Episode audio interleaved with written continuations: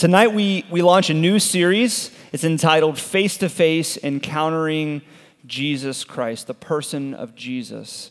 And so if you're going to be with us for the next 11 weeks, you're going to see a bunch of face-to-face interactions that Jesus has with different people all throughout the Gospels. Just a little snapshot of what you're going to experience is Jesus comes face-to-face with a skeptic, with a religious person, with a mistress, with a gangster, with a rich boy, just to name a few. So it is going to be a fun summer to see Jesus come face-to-face with all these people. And as you heard read by Stephen, tonight Jesus comes face-to-face with the devil, the Antichrist. Christ comes face-to-face with the Antichrist here in the wilderness. And the question that comes out when you're reading this, when you hear about Jesus coming face-to-face with the devil, is like, what is going to happen here? What's going to be this experience, this interaction between Jesus, Son of God, and the Antichrist, the devil himself? And we start the passage tonight right before the temptation, right before Jesus comes face-to-face with the devil, and Jesus is baptized.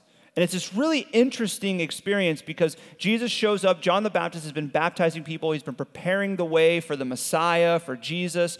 And John doesn't want to baptize Jesus because he realizes, listen, this is the Son of God. This is the Messiah. He does not have sin. He does not need to be baptized as some sign and symbol of the forgiveness of sin. Instead, John should be baptized by Jesus, and yet Jesus is baptized. And it's this really supernatural, unique, special experience where the Spirit of God, like a dove, comes down onto Jesus, and you hear this audible voice of God the Father from heaven saying, "This is my Son in whom I am well pleased."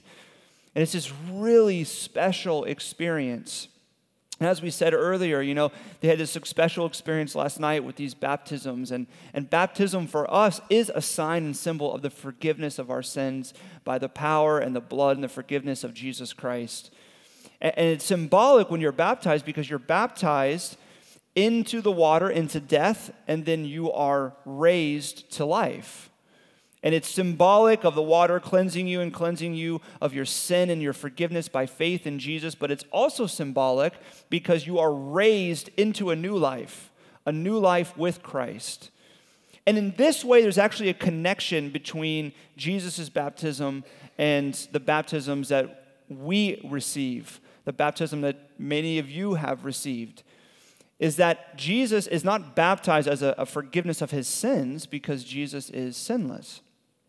However, it is the launch or the inauguration of his public ministry. It is a baptism into a visible public ministry that he will have for the next 3 years or so until he's crucified, where Jesus will go out, perform miracles and signs and wonders. He'll preach about the kingdom of God. He will reveal to the world that he is, in fact, the Son of God. He is the Messiah. He is the one that has come to take away sin and to bring forgiveness. And so right after this really unique experience, you would expect for Jesus to go to the next town with all these followers that are going to be following after him after they've seen the Holy Spirit come down like a dove and God the Father speak this audible voice of, "This is my Son in whom I am well pleased." And now it's time to go. It's time to go to the next town. Let's do a miracle. Let's share. Let's talk about the gospel. And yet immediately Jesus goes to the wilderness. For 40 days and 40 nights, he's in the wilderness to fast alone. And this is where we pick up in verse 4, where it says this: Jesus was led up by the Spirit into the wilderness to be tempted by the devil. Immediately after the baptism, Jesus is led by the Spirit into the wilderness, the hot, arid wilderness of Israel, alone for 40 days and 40 nights to fast, to be tempted by the devil. We don't really know fully why. You know, was it Jesus was going to have this face-to-face encounter with the devil to kind of say, "Listen, it's about to be my 3 years of public ministry, and I want to let you know who's running the show. You're not going to tempt me. You're not going to lead me astray. I'm on mission." Maybe it's for all of those that were going to be following him to know that the Spirit of God is uniquely in relationship with Jesus, the Son of God, Father, Son, and Spirit in perfect community as one. We don't really know, but we certainly do know that this story and this encounter that Jesus has with the devil is for us to recognize and realize something, to recognize that at the launch of every great and exciting journey, there will always be temptation. You've probably experienced that. Many of you are about to embark on something exciting, a new journey, a new stage of life. Some of you have thought about that. It's happened over the past couple years. And when you start that, when you launch into something new, there is always temptation. It is very evident. But not only to recognize that temptation comes when you're launching into something new and you're about to begin a new journey and a new stage of life, but also to realize how are you to combat temptation when you face it. And this is what Jesus reveals to us. What does it look like to combat temptation? And so he's in the hot, arid, dry wilderness of Israel, and we have this great line. He was hungry. He's been in the desert for 40 days and 40 nights. This is the end, near the end of his temptation. He's been fasting. He has not eaten, and it's like he was hungry. You're like, yeah, he was hungry. Some of you can't skip a meal. That's me. I can't skip a meal. I'm like, I'm starving. I need to eat. Some of you are eating right now because you eat every hour, you know? It's just like you're going from meal to meal to meal, and his 40 days and 40 nights, he's not eating, and you read he was hungry. You're like, that needs to be underlined, right? But it's so important that that's there. Here's why. Jesus is the Son of God. He is God in the flesh, but he is in the flesh. He's fully God and fully man. And so he has this really supernatural and powerful fast of 40 days and 40 nights, but he is human. He feels hunger. He feels pain. He knows what it's like to be hangry, except for he never got angry. You know what I mean? He feels it. He feels weakened and fatigued. And it is right at this moment when he's hungry, when he's starving, when he's weak and fatigued, when the devil shows up. Isn't that when he always shows up? When you're weak, when you're fatigued, when you're hungry for something? It's right when he shows up. And he shows up to Jesus, and here's what he says. He says, the tempter, that's what he does, he tempts. The tempter came and said to him, if you are the Son of God, command these stones to become loaves of bread. The tempter, the devil, comes to Jesus and says, listen, you're hungry. I get it. Like, why are you doing this? You're the Son of God. You don't need to do this 40 days and 40 nights fast. Eat. You have the power and the ability, right, to command these stones to become loaves of bread. And you like bread. So make the stones into bread and eat. Why are you struggling? Why are you suffering? Get out of it. Don't you think that would be better? Command these stones to become loaves of bread. This is the first temptation, and the first temptation is to the mind. You read that and you think that the temptation is simply basic. It's just like he was hungry, so the devil came and said, turn the stones into bread so you can eat. But it's much deeper than that. It's much deeper than just some basic need to fulfill some cravings. See, Adam and Eve in the very beginning of Scripture, they were tempted. They were tempted one time, and that's all it took. They couldn't make it past the first temptation. Like us, that's our nature, right? They're tempted in the garden, and what are they tempted with? Fruit, something to eat. And they're there, and the tempter comes, and the tempter says to Adam and Eve, why don't you take and eat of this? Doesn't it look good? Don't you think this will be good? Did God really say that you shouldn't eat from the tree? This is probably going to be good for you. I mean, why are you withholding this? Why are you restricting this from you? Take and eat. And so Adam and Eve together, they take and they eat. It was this temptation to believe that God's word was inferior to their own mind. See, that's the first temptation of the mind, is to forsake God's word for your word. It's to forsake God's word for what you think. It is to elevate what you think over what God says. And so the devil comes to Jesus and says, listen, like, why are you struggling? 40 days, 40 nights, you're preparing this whole thing, but like, don't do that. Just turn the stones into loaves of bread and take and eat. The mind says, when you're hungry, eat, so do it. The mind says a lot of things to us, right? You desire something, go get it. You're struggling, do whatever you need to do to get out of it. You want to experience something, go experience it. This is the first temptation. It is a temptation of the mind to elevate your mind over God's word, is to forsake God's word for your own mind. And what does this lend towards? It lends towards materialism, right? That the only thing that matters is matter. That's what it lends towards, to believe that the only thing that matters is matter. And we are all tempted, every single one of us, we are all tempted to elevate ourselves over God, to elevate what we think is good and what we think we need and what we think will be best over what God says is good and what God says is best. And so the devil comes to him with his temptation, and he says, stop struggling. Just turn the stones into bread. It's simple. But see, Jesus sees what he's doing, and here's how he responds. He says, but Jesus answered, it is written, man shall not live by bread alone, but by every word that comes from the mouth of God.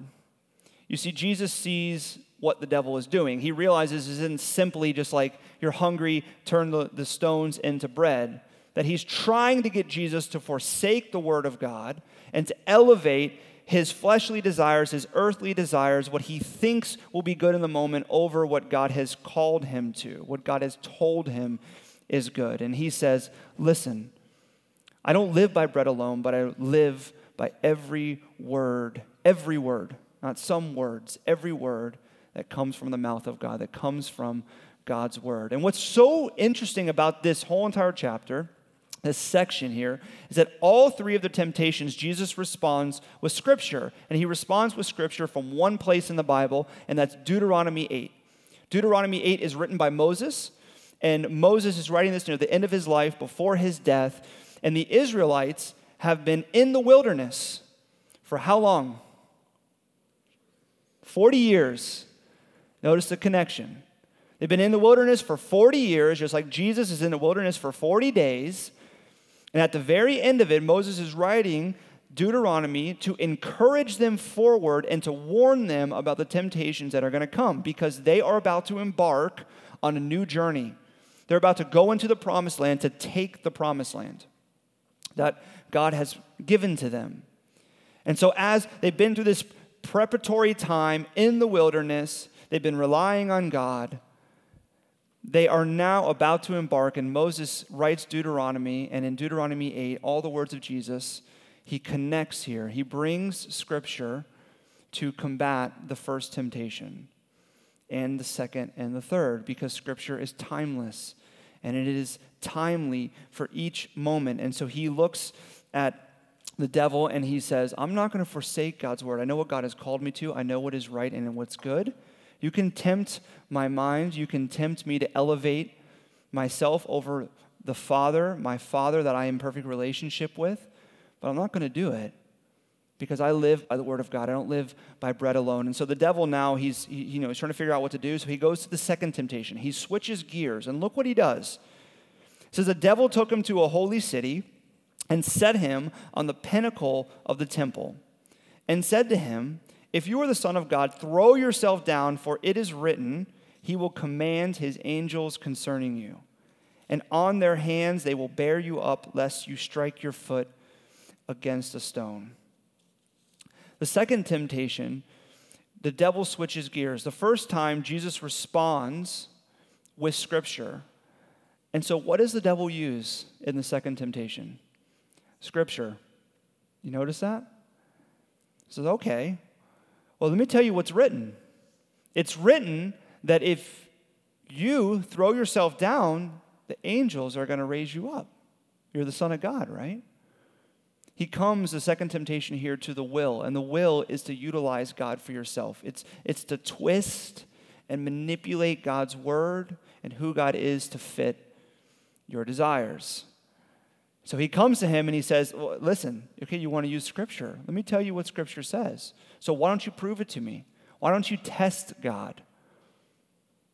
Why don't you see if this works for you?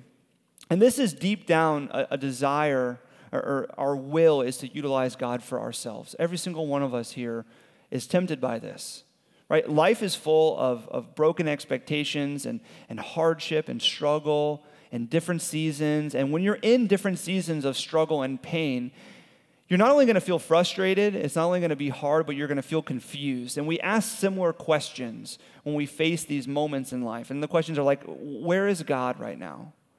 Does he care? Is there like some kind of punishment?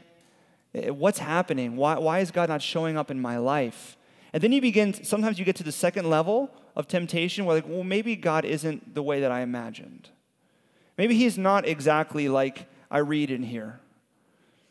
Maybe he's different. Maybe I shouldn't be taking all of what's written in here, but just some of it. And I can kind of manipulate God or utilize God to fit my own box, to really be a genie of my own creation, to be like a slot machine that he can provide what I need when I need it. And this is the great temptation of our cultural moment. This is the great temptation of our cultural moment, is a temptation to the will, a will to utilize God, a desire to utilize God for yourself. It is to twist and manipulate and move God to fit the box that you've created. Because what happens is we go through life and we go through these different periods of struggle, not only of physical struggle or emotional struggle or mental struggle, but spiritual struggle. And we want to feel connected. We want to feel loved. We want to feel like everything is okay. We want to feel stable and at peace. And so sometimes we have this temptation to kind of fit God into what we believe will make us feel connected, make us feel at peace, make us feel good. I want to read you a quote from Deepak Chopra, who is one of the leading movement leaders of the New Age movement. You know who he is, many of you. Here's what he says. Socrates refused to neatly define the self he had in mind, just as Buddha refused to use words like God. Their reasons were the same. It defeats the truth to use words, since words imply that you know what you are looking for. Instead, truth is an experience. It cannot be anticipated any more than one can anticipate at age 5 what it will be like to go to college and get married and have children. Experience is fresh and new, or it should be, and thus truth is fresh and new. From there, it is a small step to demanding that God be fresh and new. This is the great temptation of our cultural moment, is to make truth something that's not written. There's no truth in words. This can't be true. Truth is found in experience. Therefore, God can become fresh and new because experience is in whose control? It's in your control. And so when you're struggling, when you're going through the disappointments in life and you're feeling beaten down, you're feeling broken down, you're having, spiritual struggles or emotional or mental or physical, whatever it may be. If you hold on to the belief that truth is an experience that you kind of control, and it can be fresh and new each and every day, and therefore God can be fresh and new, you've placed God within your control. You've put him in a box where you can generate experiences to feel like everything is okay, to feel connected, to feel at peace and stable and to feel good. But the question is, if you follow this logic, who's God? Well, you're God, right?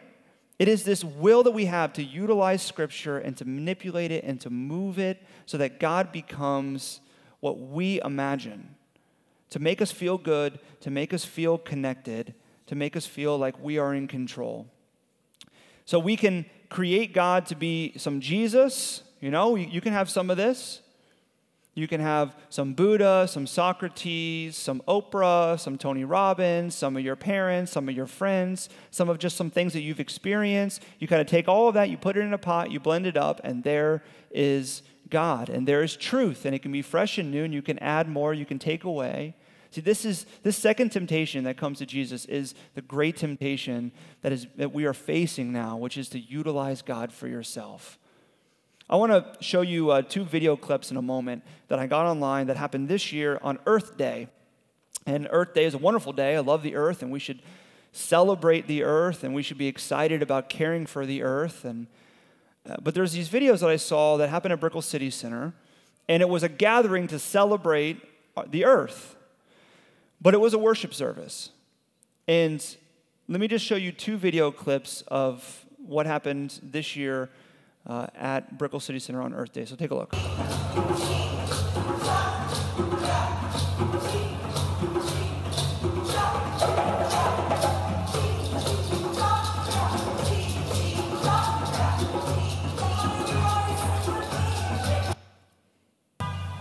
It is with great urgency that we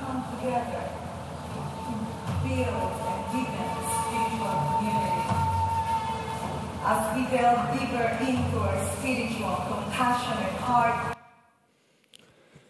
The first clip is like Brandon's dream. Like, hey, oh, hey, right?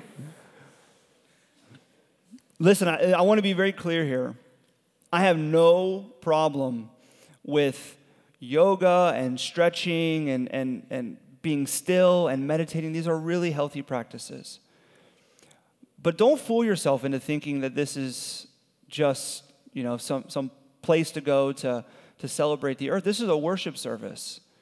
And it's a worship service of being tempted into believing that we can kind of fit God into our own box and he can be fresh and new as long as we generate these experiences that feel good to us. I want to read to you what the worship leader said in that second clip because you can't really hear it very well in the audio. She says this, "It is with great urgency that we come together to build and deepen our spiritual community as we delve deeper into our spiritual and compassionate heart.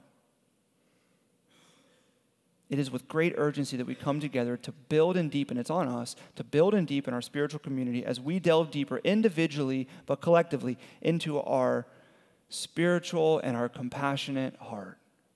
Because truth is found inside your heart. God is found inside of your heart." And this is the great temptation that we face to believe this. And it is not a temptation that hasn't reached the church as well. It's to make God look how you want him to look, to fit how you want him to fit. And so Jesus responds to the devil's temptation as he tries to twist Scripture and manipulate God so that Jesus will utilize God for himself. And Jesus says to him, "Again it is written, you shall not put the Lord your God to the test." He's like, okay, you wanted to come at me with Scripture? Fine. You wanted to use God's text? I'm going to give you some context. Let me tell you actually what it says in Scripture. How do you combat temptation when the devil comes to you and when he's looking to twist Scripture, when he's looking to twist truth, when he's looking to encourage you to utilize God for yourself, to elevate yourself over God and to make God whatever you think and whatever you feel? How do you combat it? You give context. You speak Scripture again when Scripture is being manipulated. I want to read you a parable that I found this week, and this is brilliant. I don't know where who wrote it, so I can't give credit, but I didn't write this. Here's what the parable says. "Well, Sam, will you tell me the parable of the Good Samaritan?" Right? Maybe one of the most famous parables there is.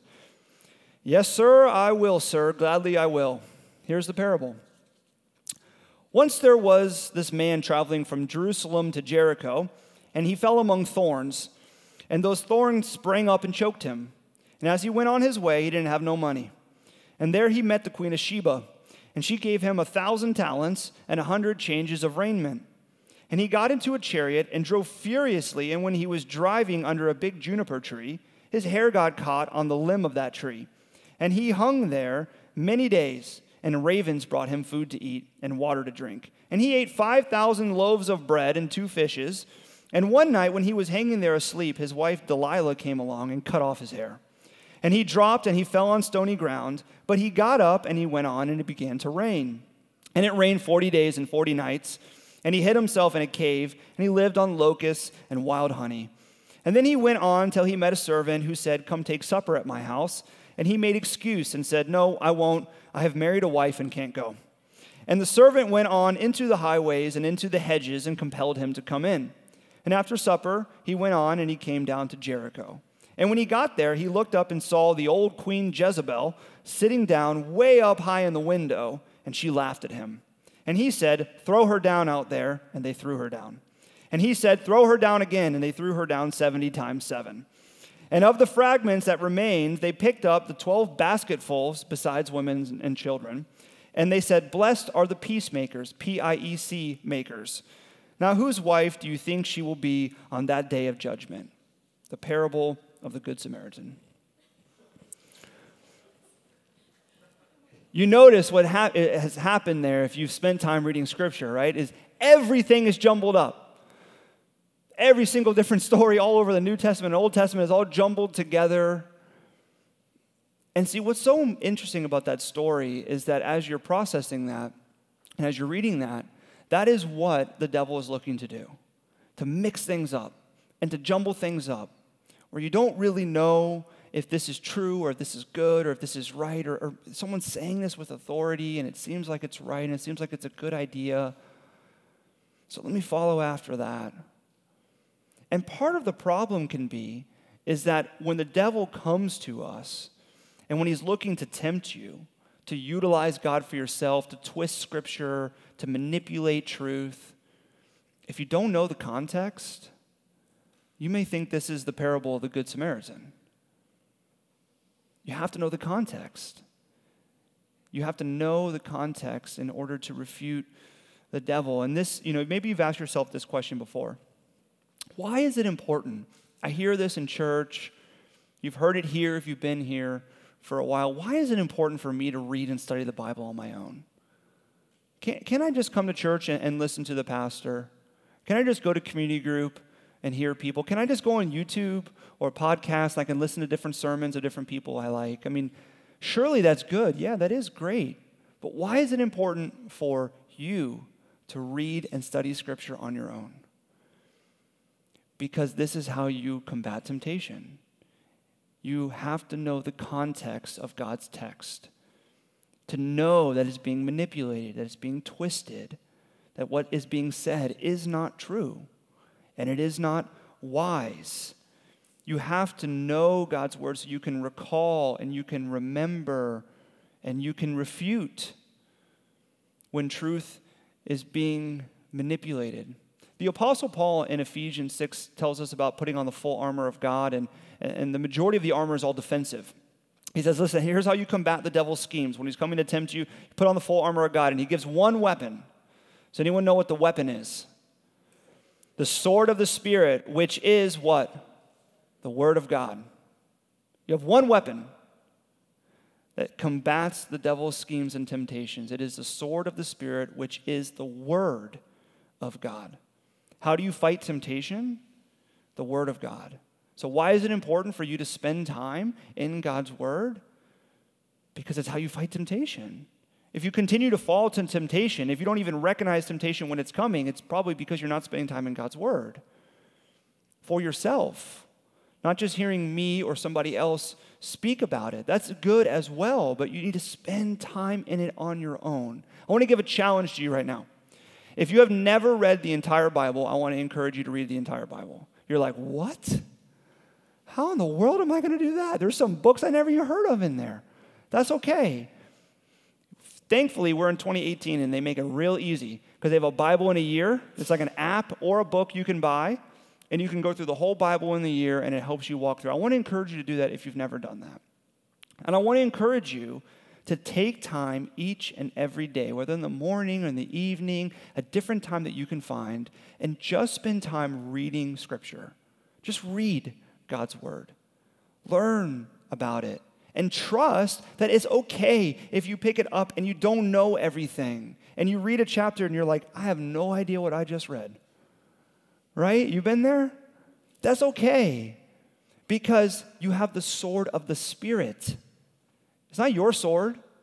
It's the sword of the Spirit, which is the Word of God. Actually, in Corinthians, it tells us that the Holy Spirit enables you to understand the deep things of God. God will give you His Word. He will reinforce truth in you. He just asked us to read it and to study it. And if you receive our weekly emails, at the very bottom of our weekly emails is the personal worship guide. And a lot of you never get down to the bottom. But if you've gone all the way down to the bottom, you would notice there's a personal worship guide. And that is there for you because you can use that on any passage. Maybe you're sitting here and you're thinking, I want to read the whole book of Matthew. I haven't done that. So get the personal worship guide and start in chapter 1 and go through it.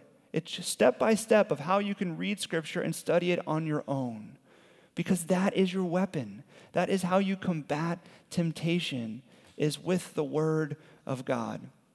You combat the temptation of the will with God's will, and God's will is found in his word. And so the devil is not successful again because Jesus knows the word of God. It is his words as he shares. Okay, again it is written. Let me tell you what it really says. You do not put the Lord your God to the test. And so the devil comes with one last attempt, and here's what he says in the third temptation. So the devil took him to a very high mountain, and he showed him all the kingdoms of the world and their glory.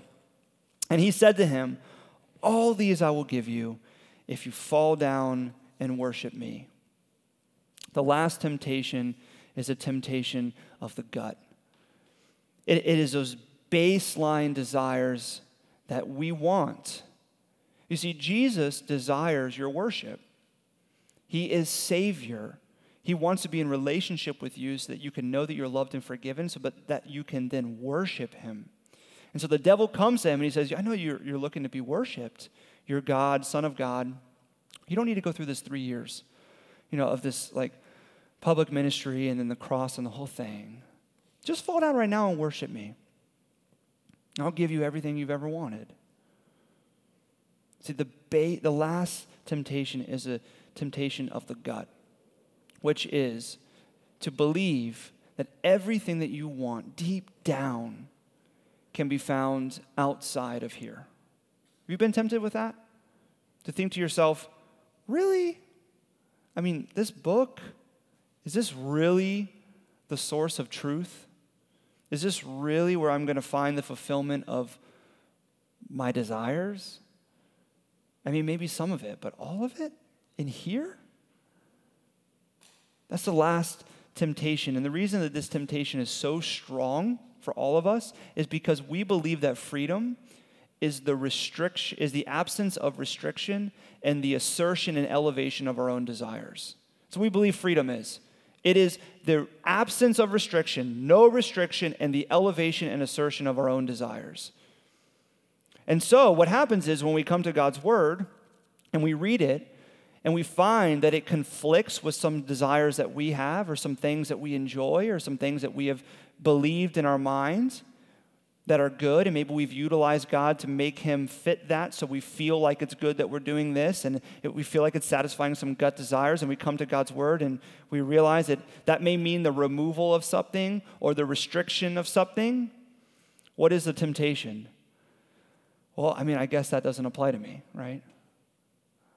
I'm going to keep going with what I believe is good. I'm going to worship my own desires instead of worshiping God. But the question is that really freedom? I mean, do you want to live in a country where there's no restriction and no law? Is that freedom? No, that's fear. Can you imagine?